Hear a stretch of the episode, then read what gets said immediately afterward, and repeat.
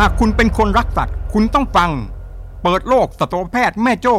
และหากคุณเป็นคนรักสุขภาพของตนเอง รักสุขภาพของสิ่งแวดล้อม คุณยิ่งต้องฟัง เปิดโลกสัตวแพทย์แม่โจ้ ทุกวันอาทิตย์เวลา 17นาฬิกาถึง 18นาฬิกาทาง MJU Radio FM 95.5 MHz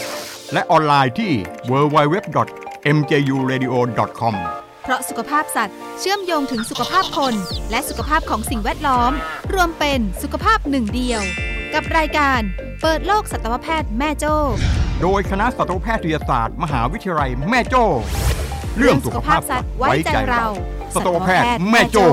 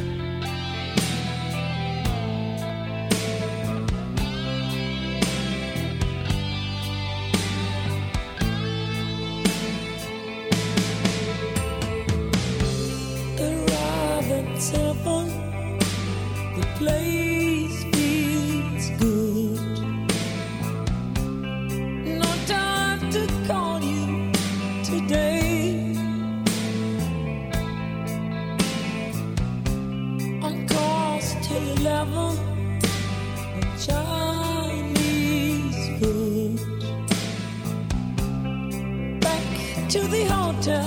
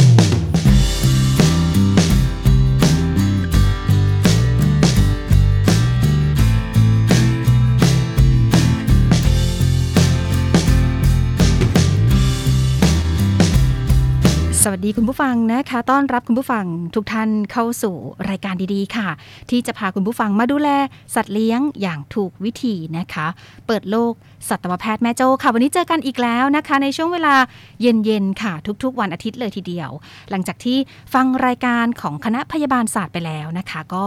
มาฟังรายการเกี่ยวกับเรื่องราวของสัตว์เลี้ยงกันบ้างนะคะ ซึ่งก็เป็นรายการจากคณะสัตวแพทยศาสตร์ มหาวิทยาลัยแม่โจ้นั่นเองค่ะ เป็นไงบ้างคุณผู้ฟังสัปดาห์ที่แล้ว เราเจอกันในเรื่องของการดูแลสัตว์เลี้ยงนะคะ โดยเฉพาะเรื่องของสัตว์ที่เราเลี้ยงไว้เป็นเพื่อนค่ะ ก็อาจารย์หมอนะคะ ผู้ช่วยศาสตราจารย์นายสัตวแพทย์ไพโรธพงศ์กิจการท่านคณะบดีค่ะ ท่านเราพูดถึงเรื่องของการดูแลสัตว์เลี้ยงให้เราได้ฟังนะคะอาจารย์หมอเป็นสองหัวข้อเนาะอาจารย์หมอเนาะครับผมครับค่ะสสวัสดีอาจารย์หมอก่อนครับผมครับสวัสดีครับท่านผู้ชมครับท่านผู้ฟังครับค่ะเป็นเป็นหัวข้อที่เราต่อมาจากสัปดาห์ที่แล้ว สัปดาห์ที่แล้วเนี่ยเราพูดถึงเรื่องของการดูแลสัตว์เลี้ยงนะอาจารย์ ว่ามันมีเรื่องของที่อยู่อาศัย แล้วก็มีเรื่องของอาหารค่ะ ในสัปดาห์นี้เราจะมาพูดถึงเรื่องของโปรแกรมการดูแลสัตว์เลี้ยงแล้วก็การออกกำลังกาย แต่ว่าเรามีอาจารย์หมออีกท่านนะคะ ที่จะมาพูดคุยกับเราด้วยในรายการสำหรับวันนี้ค่ะ อาจารย์นายสัตวแพทย์ภากรลิ้มเลงเลิศค่ะ สวัสดีค่ะอาจารย์คะ สวัสดีครับ สวัสดีท่านผู้ฟังด้วยนะครับ ค่ะ วันนี้ก็มาพูดคุยกันนะคะ ในช่วงเวลาบ่ายๆ คิดว่าคุณผู้ฟังที่มีสัตว์เลี้ยง หลายคนที่ฟังไปสัปดาห์ที่แล้วนะคะ อาจารย์ครับก็คงจะได้ความรู้สนุกๆที่เรานำมาถ่ายทอดในรายการนะคะ ก็สรุปเรื่องของที่อยู่อาศัยนะคะ ก็ดูแลสัตว์เลี้ยงให้ดี โดยเฉพาะคนที่มีโรคประจำตัวเป็นภูมิแพ้อะไรต่างๆ การเอาอาจารย์บอกว่าอะไรนะ เอาเอาสัตว์ไปเลี้ยงเป็นลูกนะอ่าเขาเลี้ยงเป็นเพื่อน เลี้ยงเลี้ยงเอา พาขึ้นเตียงนอนด้วยอะไรพวกนี้นะใช่ครับอันใช่นี้ก็ต้องระมัดระวังครับใช่ค่ะ แล้วก็เรื่องเรื่องของอาหารด้วยมีอาหารที่ปรุงเอง แล้วก็อาหารสำหรับสัตว์ใช่ไหมคะอาครัจาบรย์ครับครับคือค่ะถ้าเป็นสมัยก่อนเนี่ยเราก็จะไปเน้นอาหารปรุงเองนะเนื่องจากว่าอาหารที่ผลิตสำหรับสัตว์ในในยุคก่อนๆเนี่ยอาจจะมีให้เลือกไม่มากค่ะนะครับแต่ปัจจุบันเนี่ยอาหารที่ผลิตมาสำหรับน้องหมาน้องแมวโดยตรงเนี่ยมีให้เลือกมากมายอืมนะครับค่ะแล้วก็จะตรงกับอ่า ชีวิตความเป็นอยู่เขามากกว่านะฮะได้คุณค่าทางอาหารที่ดีกว่าอาหารที่เราแบบปรุงเองครับผมใช่ค่ะ แล้วก็ไม่มีกล้างไม่มีกระดูกด้วยนะคะอาจารย์ใช่บางใช่ทีครับใช่ครับอาจจะติดคอน้องหมาน้องแมวนะคะครับอะวันนี้มีอีก 2 หัวข้อคุณผู้ฟังนะคะ ฟังกันดีๆนะ อย่าเพิ่งหมุนคลื่นไปไหนนะคะ โปรแกรมการดูแลสัตว์เลี้ยง แล้วก็การออกกำลังกายให้กับสัตว์เลี้ยงนะคะ วันนี้เราจะมาพูดถึง 2 หัวข้อนี้ให้กับคุณผู้ฟังได้รับฟังกันนะคะ กับรายการเปิดโลกสัตวแพทย์แม่โจ้นั่นเองค่ะ ทุกวันอาทิตย์นะทุกคนนะ5โมงถึง6โมงเย็นค่ะ ที่เราจะอยู่ด้วยกันกับ MJU Radio สถานีวิทยุ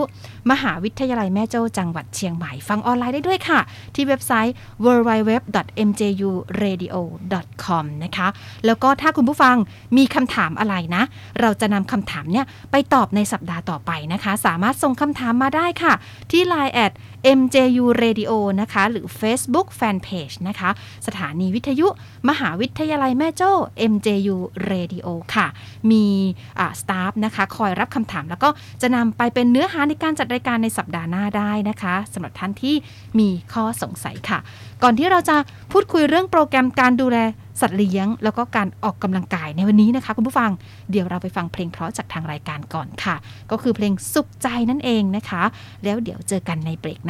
น้าห้มันสนุก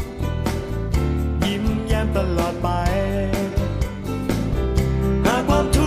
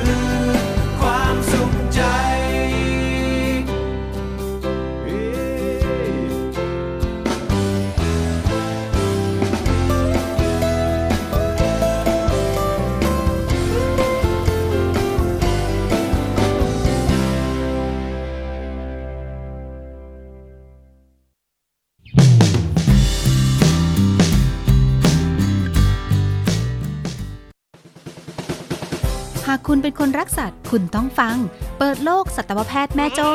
และหากคุณเป็นคนรักสุขภาพของตนเอง รักสุขภาพของสิ่งแวดล้อม คุณยิ่งต้องฟัง เปิดโลกสัตวแพทย์แม่โจ้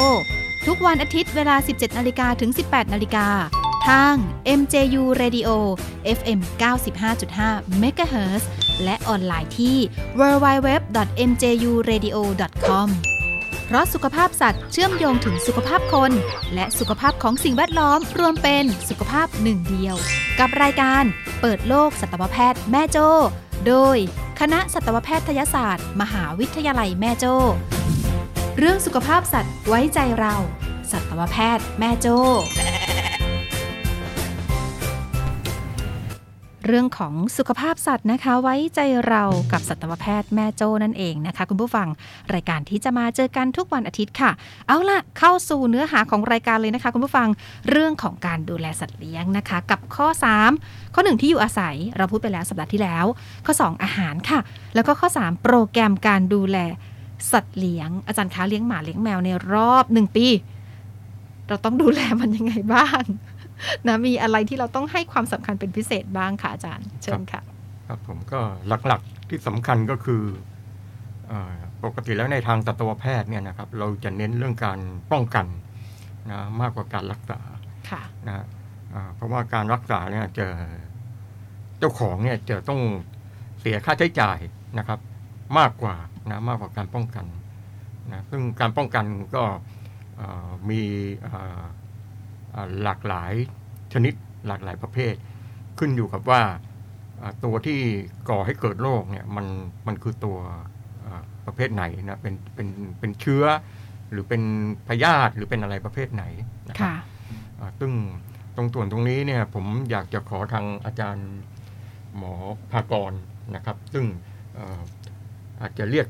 ชื่อเล่นก็ได้นะฮะอาจารย์หมอหนึ่ง อาจารย์หมอหนึ่งก็ก็ก็ทำให้รู้สึกคุ้นเคยกันนะอาจารย์หมอหนึ่งได้นะฮะค่ะเอ่อลอง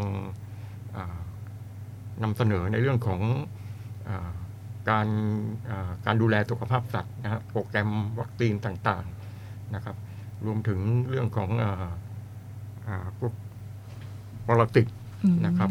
นะครับเชิญเชิญอาจารย์หมอหนึ่งครับ ครับขอบคุณครับ ก็เริ่มเลยแล้วกันนะครับเนาะเอ่อ โดยปกติแล้วเนี่ยในสุนัขเนี่ยในในการที่เราจะมีการอ่าดูแลสุขภาพเขาเนี่ยการทำวัคซีนนะครับเป็นหัวใจหลักในการที่จะอ่าเอาไว้ป้องกันโรคต่างๆนะครับ ซึ่งค่ะโรคในสุนัขและแมวเนี่ยมันมีค่อนข้างเยอะนะครับอืมทำให้อ่าตัววัคซีนเองเนี่ยมันต้องมีการจำแนกว่ามีวัคซีนหลากหลายชนิด ซึ่งเอาไว้ป้องกันโรคต่างๆนะครับค่ะ อาจจะยกตัวอย่างในเรื่องของลูกสุนัขก่อนละกันนะครับในลูกสุนัขเนี่ยเราจะมีโรคหลักๆสำคัญในในการติดเชื้ออหลาย ๆ โรคนะครับ เช่น โรคไข้หัดสุนัข โรคลำไส้อักเสบนะครับ แล้วก็จะมีพวกโรคหวัดนะครับ และหลอดลมอักเสบนะครับ นอกจากนั้นก็จะมีโรคฉี่หนู หรืออโรคตับอักเสบติดต่อ นะครับ ซึ่งหลักๆเนี่ยในการดูแลสุนัขเนี่ยนะครับ จะมีการทำวัคซีน โดยวัคซีนเนี่ยณปัจจุบันตอนนี้ส่วนมากเขาจะรวมวัคซีนลงมาอยู่ในอ่าวัคซีนเข็มเดียวแทบจะหมดละอืมอาจารย์คะต้องต้องต้องต้องเป็นสัตว์อายุเท่าไหร่ถึงจะได้วัคซีนเข็มเดียวค่ะเข็มอ่าแรกอ่า ลูกสุนัขนะครับในการเริ่มอ่าให้วัคซีนนะครับ จะเริ่มที่อายุประมาณ 8 สัปดาห์ ประมาณ 8 สัปดาห์นะคะแล้วก็คำว่าวัคซีนเข็มเดียวที่อาจารย์เล่าให้ฟังเนี่ยคือการรวมวัคซีนอ่าถ้าเป็นไข้หัดสุนัขลำไส้อักเสบหมัดหลอดลมอักเสบตับตับอักเสบหรือว่าโรคอื่นๆเนี่ยมันมีวัคซีนของมันใช่ไหมคะอาจารย์ ใช่ครับคือนับอ่าในสมัยก่อนเนี่ยเขาจะแยกวัคซีนออกมาเป็นหลาย ๆ เข็มอ๋อ นะครับ แต่ว่าณปัจจุบันเนี่ยมันมีการรวบรวมวัคซีนอ่าเข้ามาอยู่ในเข็มเดียวเพื่อที่จะอ่ารวมโรคหลาย ๆ โรคเข้าเข้ามาอยู่ในวัคซีนเข็มเดียวทำให้สะดวกในการทำอืมก็คือแบบ 8 สัปดาห์ฉีดครั้งเดียวเข็มเดียว แล้วก็รอบต่อไปค่อยว่ากันอะไรอย่างนี้ใช่ไหมคะอ่าจะเป็นอย่างนี้ครับ ในการทำวัคซีนเนี่ยเขาจะทำอ่าที่ 8 สัปดาห์ครั้งหนึ่งนะครับ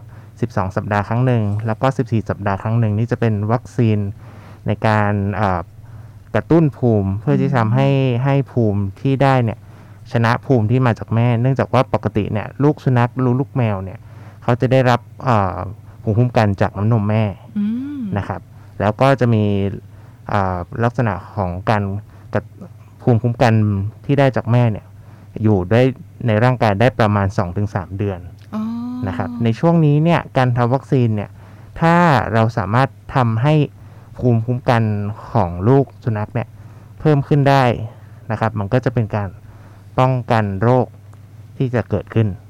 อ๋อนะครับค่ะ 8 สัปดาห์ 12 สัปดาห์ 14 สัปดาห์ก็คือต้องได้รับวัคซีน ใช่ครับ รวมถึงลูกแมวด้วยไหมคะอาจารย์ ใช่ครับเพียงแต่ว่าลูกแมวเนี่ยจะค่อนข้างพิเศษกว่านิดนึงคือโรคเขาเยอะกว่า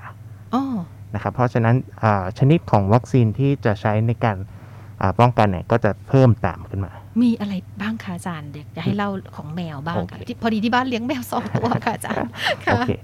หลักๆเลยนะครับอ่าในแมวเนี่ยก็จะมีโรคอ่าไข้หัดแมวค่ะนะครับหวัดและหลอดลมอักเสบนะครับ แล้วก็เอ่อลิวคีเมียอืมนะครับ แล้วก็มีอ่าพิษสุนัขบ้าแล้วก็มีอ่าเอดส์แมวครับอืมก็คืออยู่รวมอยู่ในเข็มเดียวอ่าใช่หไม่ครับอาจาย์ส่วนมากในแมวเนี่ยมันจะเป็นวัคซีนที่จะค่อนข้างแยกกัน เนื่องจากว่า มันจะมีอ่าวัคซีนที่แบ่งชนิดว่าเป็นวัคซีนหลักค่ะและวัคซีนรองอ๋อเนื่องจากว่าการติดต่อของโรคแต่ละโรคเนี่ยไม่เหมือนกันค่ะนะครับบางโรคไม่ได้จำเป็นที่จะต้องฉีดในแมวที่เลี้ยงในบ้านร้อยเปอร์เซ็นต์อืมนะครับเพราะฉะนั้นก็จะเป็นทางเลือกว่าโอเค จะมีการจัดการเรื่องการแบ่งว่าชนิดไหนควรจะต้องฉีด หรือชนิดไหนไม่ควรฉีดในแมวแต่ละตัว อ๋อ ค่ะนะครับค่ะ ก็มีไข้หัดแมว หวัดหลอดลมอักเสบ ลูคีเมียพิษสุนัขบ้าแล้วก็เอสแมว ก็จะมีการแบ่งให้ฉีด แล้วแมวนี่ต้องต้องฉีดมีแบบเหมือนหมาไหมคะอาจารย์ที่8สัปดาห์สัปดาห์ 12 สัปดาห์ 14 สัปดาห์ใช่ครับ หลักการเดียวกันเลยครับ เนื่องจากว่าไม่ว่าลูกสุนัขลูกแมวเนี่ยเขาจะได้ภูมิคุ้มกันมาจากแม่ในระดับหนึ่งในการที่เราอ่าฉีดวัคซีนที่ 8 สัปดาห์ 12 สัปดาห์ 16 สัปดาห์เนี่ยเพื่อที่จะกระตุ้นให้ภูมิคุ้มกันที่เกิดจากลูกเองเนี่ยชนะ ภูมิคุ้มกันจากแม่แล้วก็สร้างสามารถสร้างภูมิคุ้มกันขึ้นมาได้ในตัวนะครับ เนื่องจากว่าในกรณีที่ภูมิคุ้มกันจากแม่มาสูงๆเนี่ยการฉีดวัคซีนเข้าไปเนี่ยบางครั้งเนี่ยวัคซีนไม่สามารถทำงานได้ครับ เนื่องจากว่าตัวภูมิคุ้มกันของแม่เนี่ยทำลายวัคซีนหมดอ๋อนี่คือสาเหตุที่ต้องฉีดวัคซีนให้มันให้มันเยอะหมายถึงว่ามันมัน หมายมันมันใช้คำว่าอะไรคะอาจารย์คือให้มันมากกว่าภูมิคุ้มกันของแม่เหอใช่ครับเนื่องจากว่าอ่าเขาเรียกว่า maternal derived immuni- immunity มันจะเป็นภูมิคุ้มกันที่มีอยู่ในลูกนะครับ ถ้าเราฉีดวัคซีนไป ซึ่งวัคซีนเนี่ยมันก็จะเป็นเหมือนเชื้อโรคที่ทำให้อ่อนแรงเนาะอ๋อนะครับพอเราเอ่อฉีดเข้าไปปุ๊บเนี่ยโดนภูมิคุ้มกันจากแม่มาทำลายเนี่ยตัววัคซีนเองเนี่ยมันก็ไม่สามารถทำงานได้ ก็เลยต้องไปฉีดให้ตรงเวลาเนาะใช่ครับจย์เนื่องจากว่าแปดสัปดห์อ่าในลูกสุนัขและลูกแมวเนี่ย การที่อ่าภูมิคุ้มกันมันจะลดลงเนี่ยมันจะลดลดลดลงที่อายุประมาณ 2 เดือน จนถึงช่วง 4 เดือนอืมเพราะฉะนั้นณปัจจุบันเนี่ยเขาเลยเรียกอ่าแนะนำว่าควรจะฉีดเข็มสุดท้ายไม่ต่ำกว่าที่อายุ 4 เดือนอ๋อครับค่ะเข็มคือเข็มสุดท้ายไม่ต่ำกว่าอายุ 4 เดือนใช่ไหมคะอาจารย์ใช่ครับ อ๋ออ๋อต้องต้องจดไว้ก่อนค่ะ จะได้เอาไปใช้ที่บ้านนะเดี๋ยวลืมนะ คุณผู้ฟังด้วยนะ ฟังรายการนี้อยู่นะคะ เลี้ยงหมาเลี้ยงแมวนะคะ อย่าลืมนะคะ จิ๊บ ทวนให้อีกรอบหนึ่งนะวัคซีนนะ มันจะมีของหมาแล้วก็ของแมวนะคะ ของหมาเนี่ย8สัปดาห์ 12 สัปดาห์ 14 สัปดาห์นะคะ แล้วก็ส่วนมากจะเป็นวัคซีนรวมเนาะอ่าในส่วนของแมวก็คือเหมือนกัน 8 สัปดาห์ 12 สัปดาห์ 14 สัปดาห์ แต่ว่าจะมีวัคซีนหลักแล้วก็วัคซีนรองค่ะ ก็ลองปรึกษาคลินิกนะที่ท่านพาหมาพาแมวเนี่ยไปฉีดดูนะคะ ครับ ค่ะ คุณหมอมีอะไรเพิ่มเติมไหมคะสิ่งที่ผมอยากจะเสริมก็คือว่า คือเกี่ยวกับเรื่องของภูมิต้านทานจากแม่นะครับ แล้วก็ภูมิต้านทานจากวัคซีนเนี่ยที่ว่ามันจะไปหักล้างกันเนี่ยอ่ามันอยู่ที่โปรแกรมวัคซีนของตัวแม่ด้วยโอ้นะฮะถ้าถ้าแม่น้องหมาแม่น้องแมวที่เราเลี้ยงอ่าเราดูแลอย่างดี มีการฉีดวัคซีนครบตามกำหนด ฉีดเป็นประจำทุกปีนะแม่ก็จะมีภูมิตุ้มภูมิคุ้มกันที่สูง พอเวลาแม่ตัวนั้นให้ลูกออกมา แล้วลูกกินนมแม่นะครับ ก็ลูกก็จะได้รับภูมิต้านทานจากแม่ค่ะนะซึ่งตรงนี้แหละครับ ก็คือประวัติของแม่ก็มีความสำคัญนะในการที่จะอ่าทำวัคซีนในลูกสัตว์นะเพราะว่าถ้าอ่าลูกสัตว์ยังมีภูมิต้านทานที่ได้รับจากแม่ในระดับที่สูง พอเราฉีดวัคซีนเข้าไป มันก็จะไปหักล้างกันแบบที่ท่านอาจารย์หมอหนึ่งพูดถึง ก็กลายเป็นเหมือนกลายเป็นไม่มีภูมิ นะถ้าไม่มีภูมิแล้วเกิดจังหวะพอดีเกิดติดเชื้อก็ ก็ทำให้ป่วยได้อ๋อนะฮะซึ่งมันต่างจากสมัยสมัยก่อนนะฮะที่ผมที่ผมทำคลินิกใหม่ ๆ เมื่อประมาณสักสามสิบปีที่แล้ว ค่ะยุคเมื่อก่อนเนี่ยอ่าเจ้าของสัตว์ส่วนใหญ่จะยังไม่ไม่เข้าใจนะว่าจะต้องทำวัคซีนนะครับ ก็ก็เลี้ยงแบบตามปล่อยธรรมชาตินะครับ ป่วยก็พามารักษา ตามยถากรรมกินบุฟเฟ่ต์ด้วยนะคะอาจารย์ ป่วยป่วยก็พามารักษาค่ะอ่าไม่ป่วยก็ก็ก็อยู่กันไปอะไรประเภทนั้นนะฮะอ๋ออ่าสิ่งที่พบมาก็คือว่าอ่าแม่สัตว์เหล่านั้นเนี่ย จะไม่มีภูมิต้านทานนะครับ พอเวลาเกิดลูกออกมาลูกก็จะมีภูมิต้านทานที่ต่ำเพราะฉะนั้นพอติดเชื้อปั๊บก็จะก็จะเป็นได้เป็นโรคได้รุนแรงอืมนะครับ ซึ่งมันต่างจากในยุคนี้ค่ะ นะยุคนี้เป็นยุคที่เอ่อสื่ออะไรก็ก็เข้าถึงได้ง่ายนะครับ ก็เอ่อผู้เลี้ยงนะก็สามารถที่จะหาความรู้ได้จากจากสื่อทางออนไลน์อะไรพวกนี้นะครับ ก็ค่ะเอ่อผู้เลี้ยงก็มีความเข้าใจมากขึ้นนะครับว่าเหตุใดจึงต้องทำวัคซีนให้กับแม่สัตว์นะครับ แล้วก็ควรที่จะทำเป็นเป็นประจำนะฮะอ่าไม่ใช่ว่าปีนี้ทำปีหน้าลืมไม่ได้ทำนะถัดไปอีกปีค่อยทำแบบนี้ภูมิต้านทานอาจจะค่ะอ่า เขาเรียกมันมันมันกระพ้องกระแพ่งอะนะครับค่ะก็ก็จะทำให้ภูมิต้านทานที่ส่งต่อไปถึงลูกเนี่ยอาจจะไม่ไม่มากพอนะครับนะเพราะฉะนั้นผมก็มาย้ำตรงจุดที่ว่านะการที่จะทำวัคซีนให้กับตัวลูกสัตว์ก็ต้องดูที่โปรแกรมวัคซีนที่ผ่านมาของของตัวแม่ด้วยนะครับ ก็ก็จะเป็นเป็นอ่าเป็นวิธีนะครับที่ดีนะครับในการที่จะอ่าทำให้อ่าลูกสัตว์นั้นมีอ่า มีภูมิต้านทานที่ดีหรือไม่ดีอย่างไรนะครับต้องต้องเกี่ยวกับที่ตัวแม่ด้วยนะครับผมสิ่งที่ผมจะเสริมครับค่ะ อาจารย์หมอหนึ่งคะนอกจากแมวหมาแมวเนี่ยค่ะแปดสัปดาห์สิบสองสัปดาห์สิบสี่สัปดาห์แล้วมีต่ออีกไหมคะอานอกจากนั้นเนี่ยมันก็จะมีอ่าวัคซีนพิษสุนัขบ้านะครับซึ่งอันนี้เนี่ยจะเริ่มที่อายุประมาณ 3 เดือนอืมนะครับแล้วก็ซ้ำอีกทีที่อายุประมาณ 6 เดือนค่ะครับพิษสุนัขบ้าเนาะครับแล้วก็วัคซีนทั้งหมดเนี่ย ทั้งทั้งหมดเนี่ยจะเริ่มกระตุ้นซ้ำอีกครั้งหนึ่งตอนที่สัตว์อายุครบ1ขวบอ๋อถ้าครบหนึ่งขวบก็ต้องมาวนใช่ครับลูปนี้อีกลูปหนึ่งอ่าไม่ครับอาจจะกระตุ้นแค่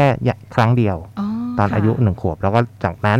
จะเป็นทุกๆปีหรือทุกๆ 3 ปี อันนี้แล้วแต่อ่าวัคซีนอ๋อพอหนึ่งขวบกระตุ้นใช่ไหมคะอาจารใช่ย์ครับกระตุ้นจากนั้นทุกๆปี หรือทุกสามปีนะคะ อันนี้แล้วแต่ชนิดวัคซีนนะครับอ๋อคือหมากับแมวที่ไปฉีดวัคซีนเขาก็จะได้เหมือนกับเขาเรียกว่าเป็นเป็นหนัเป็งนบัตรวัคซีนเป็นบัตรนัดฉีดวัคซีนเนี่ยครับค่ะเป็นคล้ายๆเป็นสเตอร์ฟิเคตครับอ๋อก็จะแบบได้ได้รับคำแนะนำว่าควรที่จะฉีดเมื่อไหร่อะไรยังไงใช่ครับการดูแลหมาแมวสักตัวหนึ่งนี่มัน เยอะเหมือนกันนะคะอาจารย์ขั้นตอนเนาะเราต้องเอาใจใส่มันดีๆนะใช่ครับ ถึงค่ะถึงเลี้ยงเป็นลูกได้ไงครับ ค่ะ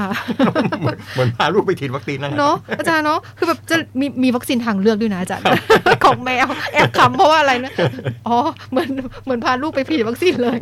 ค่ะเผื่อเผื่อเจ้าของจะไม่เลือกอ๋อใช่ใช่แต่จริงๆ หมอเนี่ยแนะนำว่าควรจะเลือกอืมนะครับเพราะค่ะว่าส่วนใหญ่วัคซีนพวกนี้มันก็มักจะเป็นวัคซีนที่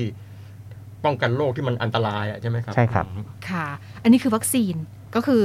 มีการฉีดนะคะ แล้วก็จะทำให้สัตว์นั้นปลอดภัยคนเลี้ยงเองก็ปลอดภัยด้วยนะคะอาจารย์ ทีนี้ไปถึงอะไรนะ โปรแกรมปรสิตบ้างค่ะอาจารย์ โอเคงั้นค่ะหลักๆเลยสิ่งที่จะต้องอาป้องป้องกันนะครับ ก็จะมีทั้งปรสิตภายใน แล้วก็ปรสิตภายนอกนะครับปรสิตภายในก็จะเป็นพวกพยาธินะครับ ส่วนปรสิตภายนอกก็จะเป็นพวกเห็บหมัด หรือว่าอ่าไรในหูอะไรประมาณนี้ปนะรครับสิตภายในเนาะอาจารย์เนาะครับแล้วก็ปรสิตภายนอกนะคะ อันนี้ก็มันจะอยู่ในสมุดไหมคะอ่าใช่ครับจะมีอยู่ในสมุดครับ จะอืมจะมีบอกว่าจะต้องทำเมื่อไหร่จะต้องทำอะไรบ้าง ซึ่งโดยทั่วไปเนี่ยอ่าลูกสุนัขเนี่ยจะเริ่มถ่ายพยาธินะครับที่อายุประมาณ 6 สัปดาห์ค่ะนะครับ แล้วก็ถ้าตาม recommend เนี่ยคือทำทุก ๆ 2 อาทิตย์จนกว่าจะอายุ 4 เดือน อ๋อหกสัปดาห์คือถ่ายพยาธิใช่ไหมใช่ครัคะบแล้วก็ทุกสองอาทิตย์ ใช่ครับ แต่อันนี้ก็คือแล้วแล้วแต่ว่าอ่าสุนัขหรือว่าแมวนะเลี้ยงยังไงด้วยนะครับ ถ้าสมมุติว่าเลี้ยงอยู่ในแต่ในบ้านไม่ได้ออกไปข้างนอกเลย ไม่มีโอกาสที่จะไปได้รับไข่พยาธิเลยก็อาจจะไม่ต้องถึงขนาดนั้นอ๋อแต่ถ้าสมมุติว่าเป็นสุนัขหรือแมวที่อยู่ข้างนอกร้อยเปอร์เซ็นออกไป สามารถที่จะเลียพื้นหรือว่าเลียหญ้าอะไรเงี้ยได้ ก็แนะนำว่าให้ถ่ายทุกๆ2อาทิตย์ครับออืมต้องกลับไปที่บ้านแล้วค่ะอาจารย์ เพราะว่าที่บ้านเลี้ยง ข้างนอกค่ะ ครับสนามย่งสนามหญ้าอะไรเงี้ยวิ่งโอ้โหสนุกสนานครับเนาะอาจารย์เนาะต้องไปถ่ายพยาธิและทุกสองอาทิตย์จนกว่าจะอายุเท่าไหร่อานะยุคะประมาณ 4 เดือนครับ แล้วหลังจากนั้นจะทำที่ทุกๆ 3 เดือนครับ จนกว่าอายุสี่เดือนเลยแล้วค่ะอาจารย์น่าจะเลยสี่เดือนละแล้วก็จากนั้นทำทุกๆทุกสุกสาม3เดือนเดือนครับ ใช่ ค่ะ ทุกทุกสามเดือนนะคะอ่ายาถ่ายพยาธิที่ว่าเนี่ยเราต้องไปคลินิกไหมคะ หรือว่าเราซื้อเอง อ่าถามว่าซ ซื้อเองมันก็จะมีข้อดีคือสะดวกใช่ไหมครับ เพียงแต่ค่ะว่าปัญหาคืออาในการซื้อเองเนี่ยจะต้องทราบก่อนว่าสุนัขอายุน้ำหนักเท่าไหร่อ๋อนะครับ เพราะว่าการให้ยาเนี่ยให้ตามน้ำหนักตัวค่ะนะครับ นอกจากนั้นเนี่ยชนิดของยาเองก็เป็นอีกปัจจัยหนึ่งที่จะต้องทราบนะครับ เนื่องจากว่ายาถ่ายพยาธิในตลาดเนี่ยมีหลากหลายชนิดมาก บางชนิดถ่ายได้ทุกอย่าง บางชนิดถ่ายได้แค่พยาธิตัวกลม นะครับบางชนิดถ่ายเฉพาะพยาธิตัวตืด เพราะฉะนั้นเนี่ยถ้าไม่ทราบว่าอ่ามีตัวยาเนี่ยสามารถถ่ายอะไรได้บ้างก็จะถ่ายได้ไม่ครบครับ อืมค่ะ นี่คือสาเหตุที่เราต้องไปหาไปคลินิกใช่ครับไปหาคุณหมอพาสัตว์ไปหาหมอนั่นเองหมอจะได้ชั่งน้ำหนัก แล้วก็ได้แนะนำได้ว่าคุณจะถ่ายพยาธิตัวไหนจใช่ไหมริคะงอาๆจาในรย์จุดนี้เนี่ยผมอยากจะเสริมนะครับก็คือเอ่อพยาธิในน้องหมาน้องแมวเนี่ยมีมีหลายชนิดมากค่ะนะซึ่งแต่ละชนิดมันก็จะ เขาเรียกว่าถูกกับยาถ่ายพยาธิแตกต่างกันไปนะเพราะฉะนั้นการการนำน้องหมาน้องแมวมาที่คลินิก เพื่อถ่ายพยาธิเนี่ยอ่าเราจะได้มีการตรวจอืมนะตรวจเพื่อเพื่อหาไข่พยาธิก่อนนะว่าเอ่อเป็นเป็นพยาธิชนิดไหนค่ะเมื่อเรารู้พยาธิแล้ว เราก็จะได้เลือกยาได้ได้ตรงกว่ามันแก้ถูกโรคเนาะอาจารใช่ย์เนาะใช่ใช่มันครัจะบตรงจุดมากกว่าครับค่ะ ก็เป็นเรื่องของปรสิตภายนอกแล้วก็ปรสิตภายใน อาจารย์มีอะไรจะเสริมไหมคะ ก่อนที่เราจะไปฟังเพลงกันค่ะอ่า จริงๆ ปรสิตภายในเนี่ยจะมีอีกอันหนึ่งที่สำคัญนะนะครับ คือเป็นพยาธิหนอนหัวใจอ๋อนะครับ ตัวนี้จะอ่ามีพาหะคือยุงนะครับ เพราะฉะนั้นเนี่ยถ้ามีโอกาสโดนยุงกัดก็มีโอกาสติดได้นะครับอ๋อแล้วตัวพยาธิตัวเนี้ยค่อนข้างอันตรายตรงที่ว่าอ่าจะไปโตอยู่ในหัวใจแล้วก็หลอดเลือดในปอดนะครับ ถ้ามีมากๆก็อาจจะทำให้เสียชีวิตได้ เพราะฉะนั้นก็จะต้องควรจะต้องป้องกันนะครับ ซึ่งณปัจจุบันเนี่ยยา ที่ใช้ในการป้องกันเนี่ยก็จะมีค่อนข้างหลากหลาย ไม่ว่าจะเป็นยาหยอดหลัง ยากิน ยาฉีดนะครับ ซึ่งเอ่อมีข้อดีข้อเสียแตกต่างกัน ก็อาจจะต้องลองสอบถามสัตวแพทย์ที่ท่านไปรักษาดูนะครับว่าเอ่อมีการป้องกันไหมใช้ยาตัวไหนอืมอาจารย์คะพยาธิหนอนหัวใจนี่คือทั้งในหมาในแมวใช่ไหใช่มครับคะทั้งในหมาในแมวเลยครับเป็นตัวเดียวกัน เพียงแต่ว่าในแมวเนี่ยอาจจะมีอ่าอันความอันตรายนิดนึงคือเนื่องจากว่าตัวเขาเล็กนะครับพยาธิแค่ตัวเดียวก็สามารถทำให้เสียชีวิตได้ โอ้ ตัวเล็กหัวใจก็เลยเล็กไงครับอ๋อเห็นไหมพอพยาธิพยาธิตัวใหญ่ค่ะนะพอไปอยู่ในหัวใจก็เต็มห้องหัวใจอ๋อ ไม่ใช่ความรักนะครับที่เต็มนะพยาธินะครัเออนะคะเต็มห้งหัวใจอาจารย์น่ากลัวเลยก็ถึนะงตายได้ คือคือสัมภาษณ์อาจารย์หมอสองท่านนี่คิดถึงแมวที่บ้านสองตัวแล้วเริ่มคิดละเริ่มแบบเริ่มกุมขมับแล้วอ๋อมีอะไรบ้างที่เราต้องแต่ปกติก็ไปฉีดวัคซีนเรียบร้อยนะคะ แต่ว่าต้องไปต้องต้องไปทวนอีกรอบหนึ่งแหละว่ามีอะไรที่มันยังไม่ได้ไม่ได้เสริมหรือว่าไม่ได้ที่ขาดไปที่ขาดไปไหมนะคะ อาจารย์คบเพราะว่าคบเราเลี้ยงเขาตอนนี้ตุ้ยตุ้ยๆค่ะอาจารย์กินเก่งมาก กินเก่งมากนี่คือมีข้อแนะนำไหมคะว่าอย่าให้กินเยอะเกินไปอย่างนี้มีไหมคะอาจารย์หรือว่าเอ่อจก็ริงๆก็มีนะครับ โดยเฉพาะค่ะในแมวเนี่ยถ้าสมมุติว่าน้ำหนักมากเกินไปมีโอกาสทำให้เป็นเบาหวานได้ง่ายนะครับอ๋อ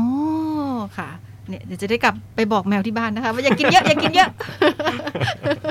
นะคะ เอาล่ะ เดี๋ยวเราฟังเพลงก่อนค่ะ แล้วช่วงหน้าเราจะกลับมาพร้อมกับอีกหนึ่งหัวข้อก็คือเรื่องของการออกกำลังกายนะคะอาจารย์หมอ แล้วเดี๋ยวเราเจอกันในช่วงหน้ากับรายการเปิดโลกสัตวแพทย์แม่โจ้ค่ะ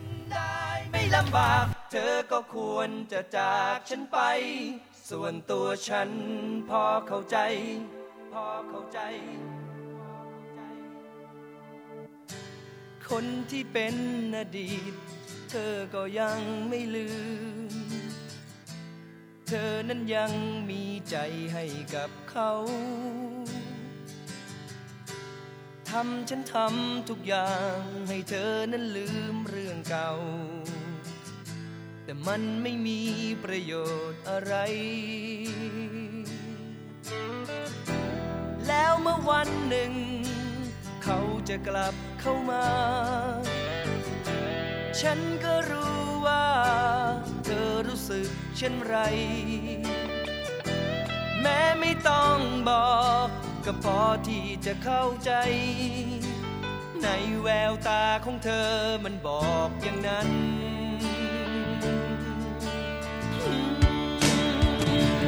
มาเกมนี้ ฉันก็รู้ ว่าจะต้องลงเอยอย่างไร ไม่ต้องรอ ให้จบเกม ฉันก็พร้อมจะยอมตัดใจ หากลืมฉันได้ไม่ลำบาก เธอก็ควรจะจากฉันไป ส่วนตัวฉันพอเข้าใจ ฉันมันแค่ทาง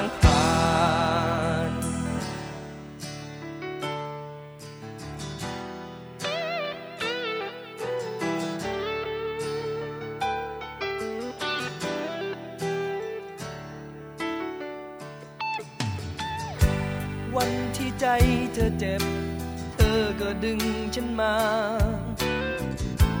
เพียงเพื่อลืมเวลาที่ปวดร้าวทำเพื่อเธอเท่าไรก็คงไม่เหมือนคนเก่า เป็นแค่เพียงคนคันเวลา แล้วเมื่อวันหนึ่ง เขาจะกลับเข้ามา ฉันก็รู้ เช่นไร แม้ไม่ต้องบอกก็พอที่จะเข้าใจ ในแววตาของเธอมันบอกอย่างนั้น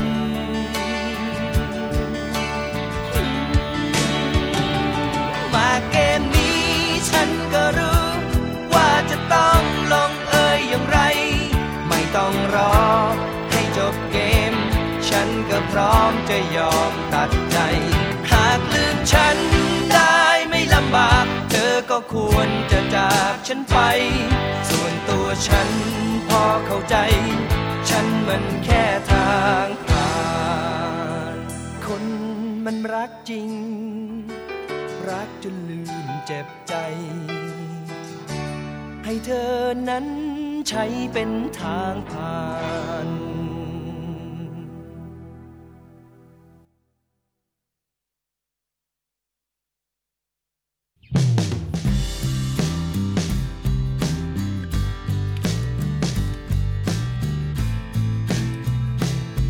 กับรายการเปิดโลก สัตวแพทย์แม่โจ้นะคะ คุณผู้ฟังโดยคณะสัตวแพทยศาสตร์ มหาวิทยาลัยแม่โจ้นะคะ ซึ่งเราก็ได้พูดเรื่องราวของการดูแลสุขภาพสัตว์นะคะ ที่อยู่อาศัยอาหารนะคะ เรื่องราวของโปรแกรมวัคซีนต่างๆนะคะ การดูแลเนาะแล้วก็มีอีกเรื่องหนึ่งที่น่าสนใจนะคะ แล้วก็ถ้าคุณเลี้ยงสัตว์อยู่นะคะ ห้ามพลาดเลยทีเดียวค่ะ ความรู้ดีๆ แบบนี้ส่งตรงถึงบ้านคุณนะคะ ผ่านทาง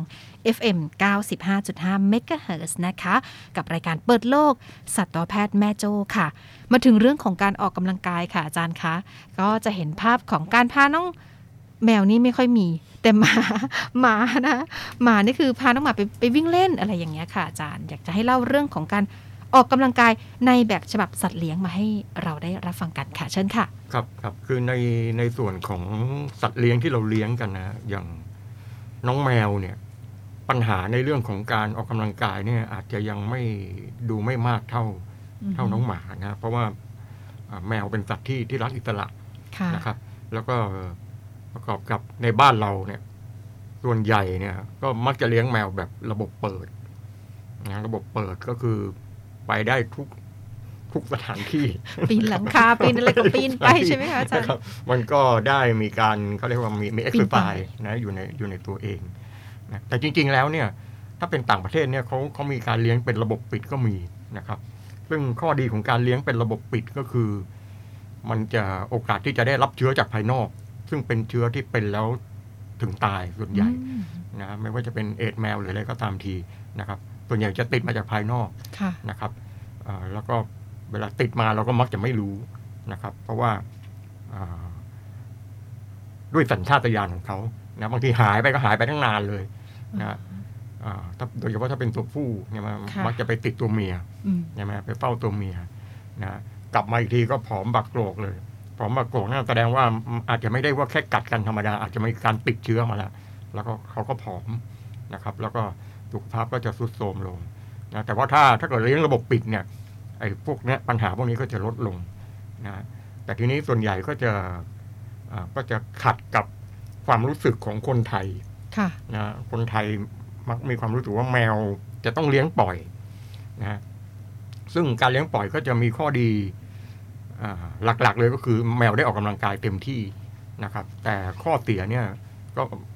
มีหลายข้อนะครับอืมนะนอกจากการไปติดเชื้อจากภายนอกแล้วเนี่ย บางทีเนี่ยแมวไปไปไปบ้านเพื่อนบ้านเราเนี่ย แล้วก็ไปทำทำอะไรที่ เออก็เรียกยังไงดีล่ะ คือเพื่อนบ้านไม่พอใจอะอ๋อ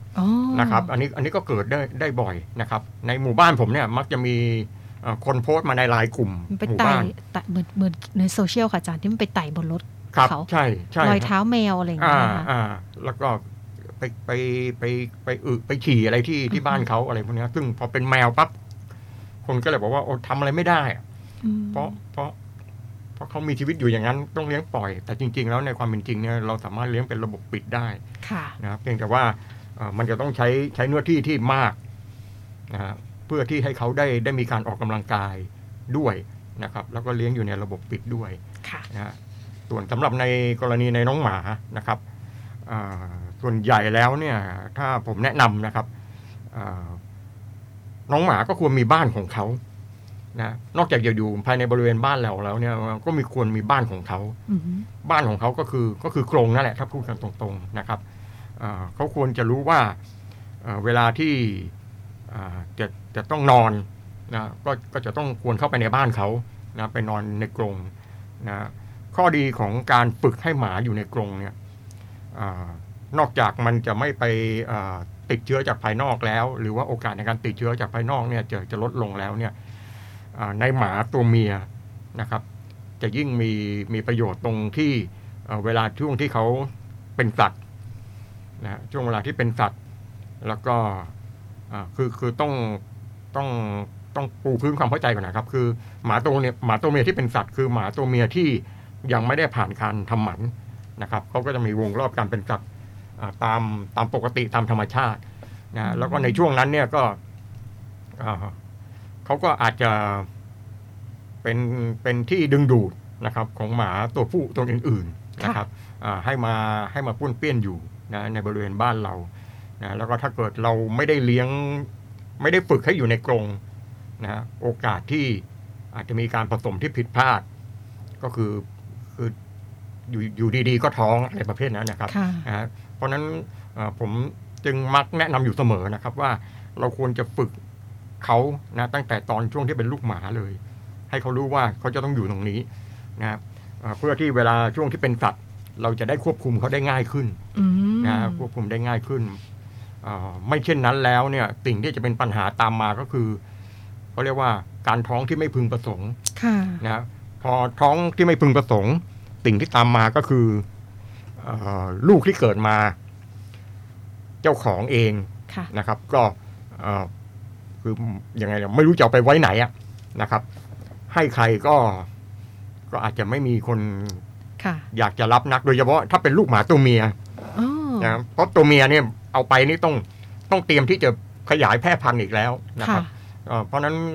เออพอเวลาประกาศหาเอ่อเขาเรียกว่าประกาศเขาเรียกอะไรล่ะบริจาคพวกน้องหมาอะไรพวกเนี้ยนะครับส่วนใหญ่แล้วหมาตัวผู้จะไม่ค่อยมีปัญหานะครับ ก็คือคนคนรับได้ แต่พอเป็นน้องหมาตัวเมีย ลูกหมาตัวเมียนะครับอ่าซึ่งอันนี้เนี่ยอ่ามันเป็นหมาประเภทที่เราเรียกกันว่าเป็นเป็นหมาลูกผสมแล้วนะครับ เพราะฉะนั้นก็อ่าผู้ที่เลี้ยงหมา เพาะหมาขายนะครับ ก็อาจจะไม่ไม่ต้องการนะฮะเพราะว่ามันไม่ใช่พันธุ์แท้นะครับ เพราะฉะนั้นก็ก็จะหาได้ หาก็เรียกว่าอะไรแจกจ่ายอะได้ยากนะครับ มันเลยเป็นปัญหาที่ตามมาก็คือเอาไปปล่อย นี่ปล่อยวัดอีกแล้วอ่าใช่นั่นนะคือคือปัญหาที่ตามมาคือเอาไปปล่อยเออนะไป มันก็ปล่อยกลายเป็นหมาจรจัดแล้วก็เอ่อมีก็กลายเป็นหมาจรจัดโรคแล้วมันก็เหมือนที่จะเราคุยกันเป็นตัวเป็นตัวนำพาของโรคพวกโรคพิษสุนัขบ้าต่อไปค่ะอีกนะครับอ๋อเพราะฉะนั้นมันมันมาจากจุดเริ่มต้นของการเลี้ยงเลยโอ้จริง ๆ แล้วนะครับปัญหาของสัตว์เล่ร่อนสัตว์เลี้ยงที่มันแบบไม่มีเจ้าของอะไรเงี้ยมันมีที่มาจากหลากหลายเหมือนกันนะคะใช่อาจารย์ใช่จครัริงๆบแล้วมันเป็นความเอาใจใส่ของคนเลี้ยงใช่นี่แหละเป็นเป็นความรับผิดชอบค่ะเป็นความรับผิดชอบของคนเลี้ยงนะเป็นความรับผิดชอบของคนเลี้ยง แต่ทีนี้ เท่าที่ผมพบมาเนี่ย เจ้าของหมาบางรายเนี่ย พอเวลาแนะนำให้เขาเลี้ยงอยู่ในกรงเขาก็ไม่ค่อย คือเขาไม่ค่อยชอบอะค่ะ นะเขาบอกว่าเขาอยากจะปล่อยให้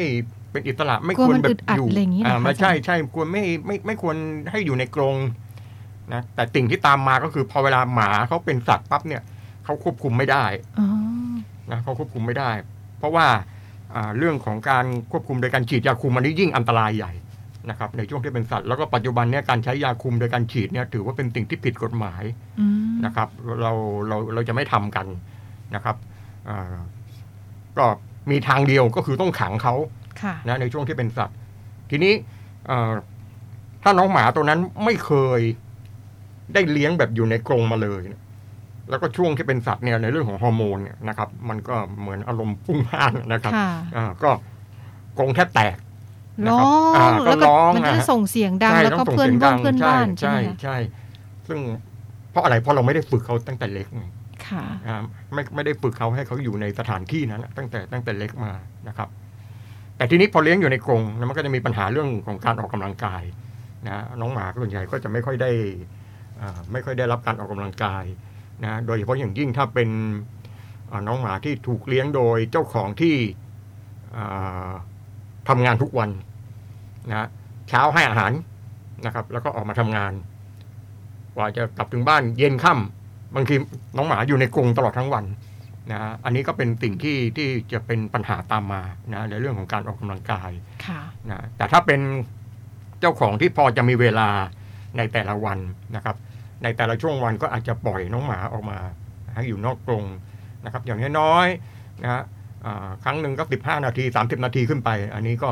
ก็น้องหมาก็ก็ก็ผ่อนคลายแล้วนะครับ นอกจากจะผ่อนคลายแล้วก็ยังอ่าช่วยอ่าในเรื่องของการทำงานของพวกกล้ามเนื้อนะครับ การทำงานของกล้ามเนื้อของพวกข้อกระดูกต่างๆนะอ่าโดยเฉพาะอย่างยิ่งพันธุ์ใหญ่เนี่ยนะค่ะส่วนใหญ่ถ้าพูดถึงการออกกำลังกายเนี่ยเราเราจะเน้นไปที่เอ่อสุนัขพันธุ์ใหญ่นะครับ เนื่องจากว่าอ่ามันมีความจำเป็นนะกับชีวิตของเขานะครับอ่า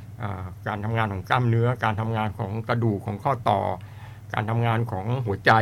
ค่ะนะครับอ่าถ้าปล่อยปั๊บวิ่งควบกันนะครับเอ่อหัวใจสูบฉีดนะครับอืมก็ก็ทำให้สัตว์มีสุขภาพที่ที่แข็งแรงขึ้น คือเขาควรนะครับที่จะได้ออกกำลังกายบ้างใช่ใช่ใช่ใช่นั่นครับนั่นคือสาเหตุที่ว่าถ้าเราเลี้ยงสัตว์เนี่ยมันต้องดูแลมาก ๆ เลยใช่นะคะใช่อาจาครัรบย์ต้องดูแลครับค่ะก็เอ่อในสัตว์บางเอ่อในในน้องหมาบางสายพันธุ์ นะครับที่ต้องการการออกกำลังกายมาก ๆ เลยนะครับ อย่างเช่นเอายกตัวอย่างอย่างเช่นพวกอเมริกันพิทบูเลยพวกเนี้ยค่ะนะครับอ่าพวกบูเทอเรียพวกเนี้ยอ่าเป็นเขาเรียกกันว่าเป็นหมาเป็นหมาบ้าพลังค่ะนะเป็นหมาบ้าพลังนะครับจะต้องจะต้องจะต้คิองดภาพออกเลยจะต้องจะต้องใช้พลังนะค่ะในแต่ละวันนะถ้าเขาถูกเลี้ยงขังกรงอยู่ตลอดทั้งวันไม่ได้ไม่ได้มีการใช้พลังเลยเนี่ยอ่าจะส่งผลถึงสุขภาพจิตอืม นะเครียดส่งผลถึงสุขภาพความเครียดหมาเครียดนะนะความเครียดความเครียดค่ะอ่าซึ่งอาจจะทำให้เขาดุขึ้นอืมนะที่เป็นข่าวกันนะที่ว่าอเมริกันพิทบูชอบกัดคนกัดเจ้าของอะไรพวกเนี้ยมักจะมักจะเป็นพวกนั้นมักจะเป็นกลุ่มที่อ่ามีปัญหาทางด้านอ่าการเลี้ยงที่ไม่ไม่ถูกต้องค่ะนะครับ อันนี้อันนี้คือปัญหาสำคัญนะที่ค่ะเกี่ยวโยงมาถึงเรื่องของอาการการออกกำลังกายค่ะนะครับ อันนี้ในกลุ่มพวกอ่าสายพันธุ์ใหญ่ค่ะ นะแต่ถ้าคนที่เลี้ยงสายพันธุ์เล็กก็จะอ่าสบายนิดนึงนะครับ เพราะว่าสายพันธุ์เล็กนี่ก็การออกกำลังกายก็ไม่มากนะคพารับไปวิ่งเหยาะเหยาะเหยาะครับบ้างครับอะไรอย่างงี้นะอาจารย์เนาะครับค่ะสิบห้านาทีก็ก็ก็ก็ลิ้นห้อยแล้วเออนะครับค่ะสายพันธุ์เล็กก็จะดีหน่อยเนาะบางบางสายพันธุ์บางสายพันธุ์เอ่อปล่อยนะครับพอปล่อยออกนอกกรงปั๊บแทนที่จะไปวิ่งเล่นก็ไม่นะครับ มาติดอยู่เจ้าของเนี่ย ติดอ่าฮะเจ้าของไปไหนก็ติดติด ติดตามตัวเจ้าของอยู่เรื่อยๆอ๋อนะครับนะค่ะ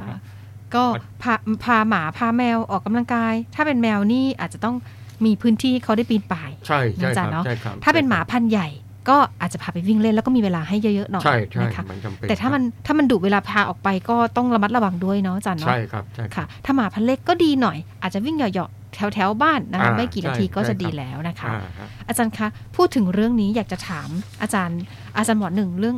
อา การตอนค่ะอาจารย์ เมื่อกี้อาจารย์บอกว่ามันจะมีเรื่องของการเป็นสัตว์ด้วยใช่ไหมครัคะบครับทีนี้แมวที่บ้านเนี่ยมันประมาณสัก 3 เดือน 4 เดือนเงี้ยค่ะอาจารย์แล้วควรจะพามันไปตอนเมื่อไหร่หรือว่ายังไงคะโดยปกติทั่วไปนะครับ เราสามารถทำหมันหรือว่าเออตอนสุนัขหรือแมวเนี่ยได้ตั้งแต่อายุน้อยนะครับ โดยเฉพาะในแมวเนี่ยสามารถเริ่มทำได้ตั้งแต่อายุประมาณ 4 เดือนขึ้นไปเลยครับเพียงแต่ว่าอยากจะให้อ่าทำวัคซีนให้เรียบร้อยก่อนอืมนะครับ อันนี้ในแมวเนี่ยอ่าสามารถทำได้แต่เด็กๆเลย ส่วนในสุนัขเนี่ย จะมีข้อแม้นิดนึงนะครับ คือถ้าเป็นสุนัขที่เป็นสุนัขพันธุ์ใหญ่นะครับ อยากจะให้อ่าทำตอนที่อายุหลังจาก 1 ขวบ หรือว่าหลังจากที่เขาโตเต็มที่แล้วนะครับ เนื่องจากว่ามันจะมีผลต่อเรื่องโครงสร้างบ้างนะครับอืมค่ะ ถ้าพันธุ์เล็กล่ะคะอาจารย์พันธุ์เล็กไม่ค่อยมีปัญหาครับ ก็สามารถที่ทำที่อายุประมาณหกถึงแปดเดือนได้เลยครับค่ะ ถ้าเราตอนสัตว์เลี้ยงแล้ว พฤติกรรมมันจะเปลี่ยนไหมคะอาจารย์อ่าเปลี่ยนครับ เนื่องจากว่าตัวฮอร์โมนอ่า ที่โดนออกไปคือหมายความว่าเวลาเราตอนเนี่ยก็คือเราตัดแหล่งฮอร์โมนไปนะครับค่ะเพราะฉะนั้นเนี่ยสิ่งที่เกิดขึ้นคือแอคทิวิตี้เขาจะน้อยลง กิจกรรมทุกอย่างความเขาจะน้อยล alert งใช่ไหมคะอาจารถูย์กคต้อวางมครับ alert นี่มันจะน้อยลงเลย ถูกต้องครับ เพราะฉะนั้นเนี่ยถ้าเราทำหมันแล้วเนี่ยสิ่งที่จะต้องแนะนำเลยก็คือว่าควรจะต้องควบคุมเรื่องปริมาณแคลอรี่ต่อวันที่เข้าได้นะครับ ถ้ายังให้เท่าเดิมเหมือนก่อนที่จะทำหมัน อันนี้ค่ะรับรองเลยว่าน้ำหนักขึ้นแน่นอนครับโอ้ ของเขานะคะคนควบคุมแคลอรี่ง่ายๆคืออาหารนั่นเองใช่ครับเนาะก็คือต้องลดปริมาณอาหารลงอ๋ออันนี้เพิ่งเป็นความรู้ใหม่เลยค่ะ อาจารย์ว่าถ้าเราไปพาไปทำทำหมันนะหรือว่าตอนนะก็ต้องดูแลเรื่องของการควบคุมอาหารด้วยนะคะ วันนี้ได้ความรู้มาก ๆ เลยค่ะ คุณผู้ฟังทั้งตัวจิ๊บเองด้วยที่สัมภาษณ์ท่านอาจารย์หมอทั้งสองท่านนะคะ แล้วก็จิ๊บเชื่อว่าคุณผู้ฟังที่ฟังอยู่ทางบ้านเนี่ย ก็ได้เคล็ดลับดีๆนะคะในการที่จะไปดูแลสัตว์เลี้ยงค่ะ ท้ายสุดอยากให้อาจารย์หมอช่วยสรุป 4 ข้อนะคะสั้นๆ เวลาจะหมดแล้วนะคะ ทั้งเรื่องที่อยู่อาศัย อาหารการกิน การทำวัคซีนเอ่ยการอ่าพาออกกำลังกายเอ่ยสรุปเป็นใจความสำคัญให้คนที่จะเลี้ยงสัตว์เลี้ยง ได้เป็นข้อคิดค่ะอาจารย์เชิครัญคค่ะรัก็ประเด็นแรกเลยนะครับ ก็ก่อนที่จะเลี้ยงตัดเลี้ยงเนี่ยควรจะดูพื้นที่ในบ้านเรา นะครับว่าเหมาะสมที่จะเลี้ยงหรือไม่นะครับสถานที่เลี้ยงก็ควรจะเป็นสถานที่ที่ไม่ไม่ร้อนเกินไปนะครับลมไม่โกกฝนไม่สาดมีสถานที่อยู่ที่ดีที่สะอาดนะครับ อันนั้นคือสถานที่เลี้ยง อาหารก็ควรเป็นอาหารที่ผลิตมาสำหรับสัตว์ก็คือน้องหมาน้องแมวโดยเฉพาะนะครับจะจะดีกว่าอาหารที่เราปรุงเองนะครับเนื่องจากว่าอ่าความต้องการโภชนะต่างๆนะครับ ของน้องหมาน้องแมวเนี่ยจะไม่ไม่เท่ากับคนเรานะครับ ส่วนในเรื่องของโปรแกรมเรื่องของสุขภาพนะครับ ก็เน้นในเรื่องของโรคที่เป็นโรคติดต่อนะครับไม่ว่าจะเป็นพวกหัดลำไส้อักเสบตับอักเสบนะสำหรับน้องหมานะครับ หรือว่าพวกหวัดนะพวกหัดแมวนะพวกลิวคีเมียในแมวนะแล้วทั้งสองชนิดนี้ก็รวมถึงโรคพิษสุนัขบ้าด้วยนะครับ ก็ควรที่จะทำวัคซีนป้องกันนะครับ ก็ผมอยากจะให้ทำวัคซีนป้องกันครบทุกโรคนะครับ ไม่ไม่อยากให้มีคำว่าวัคซีนทางเลือกนะพอมีวัคซีนทางเลือกก็จะไม่เลือกก็ได้อะไรเงี้ยนะครับ แต่จริง ๆ แล้วควรควรจะทำให้ครบนะครับเพื่อเพื่อสุขภาพที่ดีนะของของสัตว์เลี้ยงของเรานะครับ แล้วก็เกี่ยวกับเรื่องของการออกกำลังกายก็ขึ้นอยู่กับว่าน้องหมาน้องแมวของเรานะเราเลี้ยงดั้งเดิมเป็นอย่างไรนะถ้าเลี้ยงอยู่ในกรง อยู่ในสถานที่ปิดอยู่ตลอดเวลานะอันนั้นก็ควรที่จะต้องมีการปล่อยนะครับให้เขาออกมาเป็นอิสระบ้างนะครับในแต่ละวันนะครับอย่างน้อยวันหนึ่ง15 นาที 30 นาทีขึ้นไปนะครับ ก็น้องหมาน้องแมวก็จะก็เรียกว่าก็จะมีสุขภาพจิตที่ดีขึ้นนะไม่มีความเครียดนะแล้วก็ยังส่งผลดีถึงสุขภาพทางด้านอื่น ค่ะนะไม่ว่าจะเป็นสุขภาพหัวใจ สุขภาพของกล้ามเนื้อระบบข้อต่อนะครับผมโดยสรุปก็น่าจะประมาณนี้ครับ ค่ะเยี่ยมยอดมากค่ะอาจารย์คะชัดตรงประเด็นนะคะสำหรับใครที่เลี้ยงน้องหมาน้องแมวนะคะ นี่เป็นเรื่องราวของความรู้นะคะ จากคณะสัตวแพทยศาสตร์ มหาวิทยาลัยแม่โจ้วันนี้ต้องขอบคุณท่านอาจารย์หมอทั้งสองท่านค่ะ ท่านผู้ช่วยศาสตราจารย์ นายสัตวแพทย์ไพโรธพงศ์กิดาการนะคะ ท่านคณะบดีค่ะ แล้วก็ท่านอาจารย์นายสัตวแพทย์ภากรลิ้มเล่งเลิศนะคะ ที่ได้มา พูดคุยแบ่งปันเรื่องราวการเลี้ยงสัตว์นะคะสำหรับในวันนี้ค่ะ กับรายการเปิดโลกสัตวแพทย์แม่โจ้นะคะ ดิฉันทันชนกศรีหาพลค่ะ ลาทุกท่านไปแล้วนะคะ ขอให้มีความสุขกับการเลี้ยงสัตว์เลี้ยงแล้วก็ขอบคุณวิทยากรทั้งสองท่านด้วยนะคะ สวัสดีค่ะครับสวัสดีครับ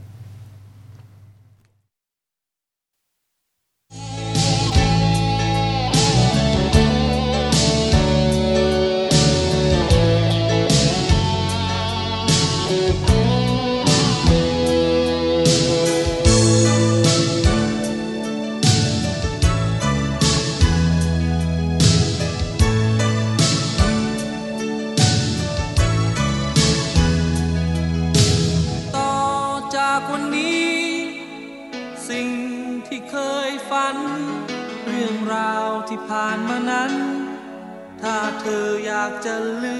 ม จงลืมมันเสีย ทุกสิ่งที่บอกกันไว้ เพราะทุกอย่างมันแตกสลาย เมื่อใจเธอพันแปร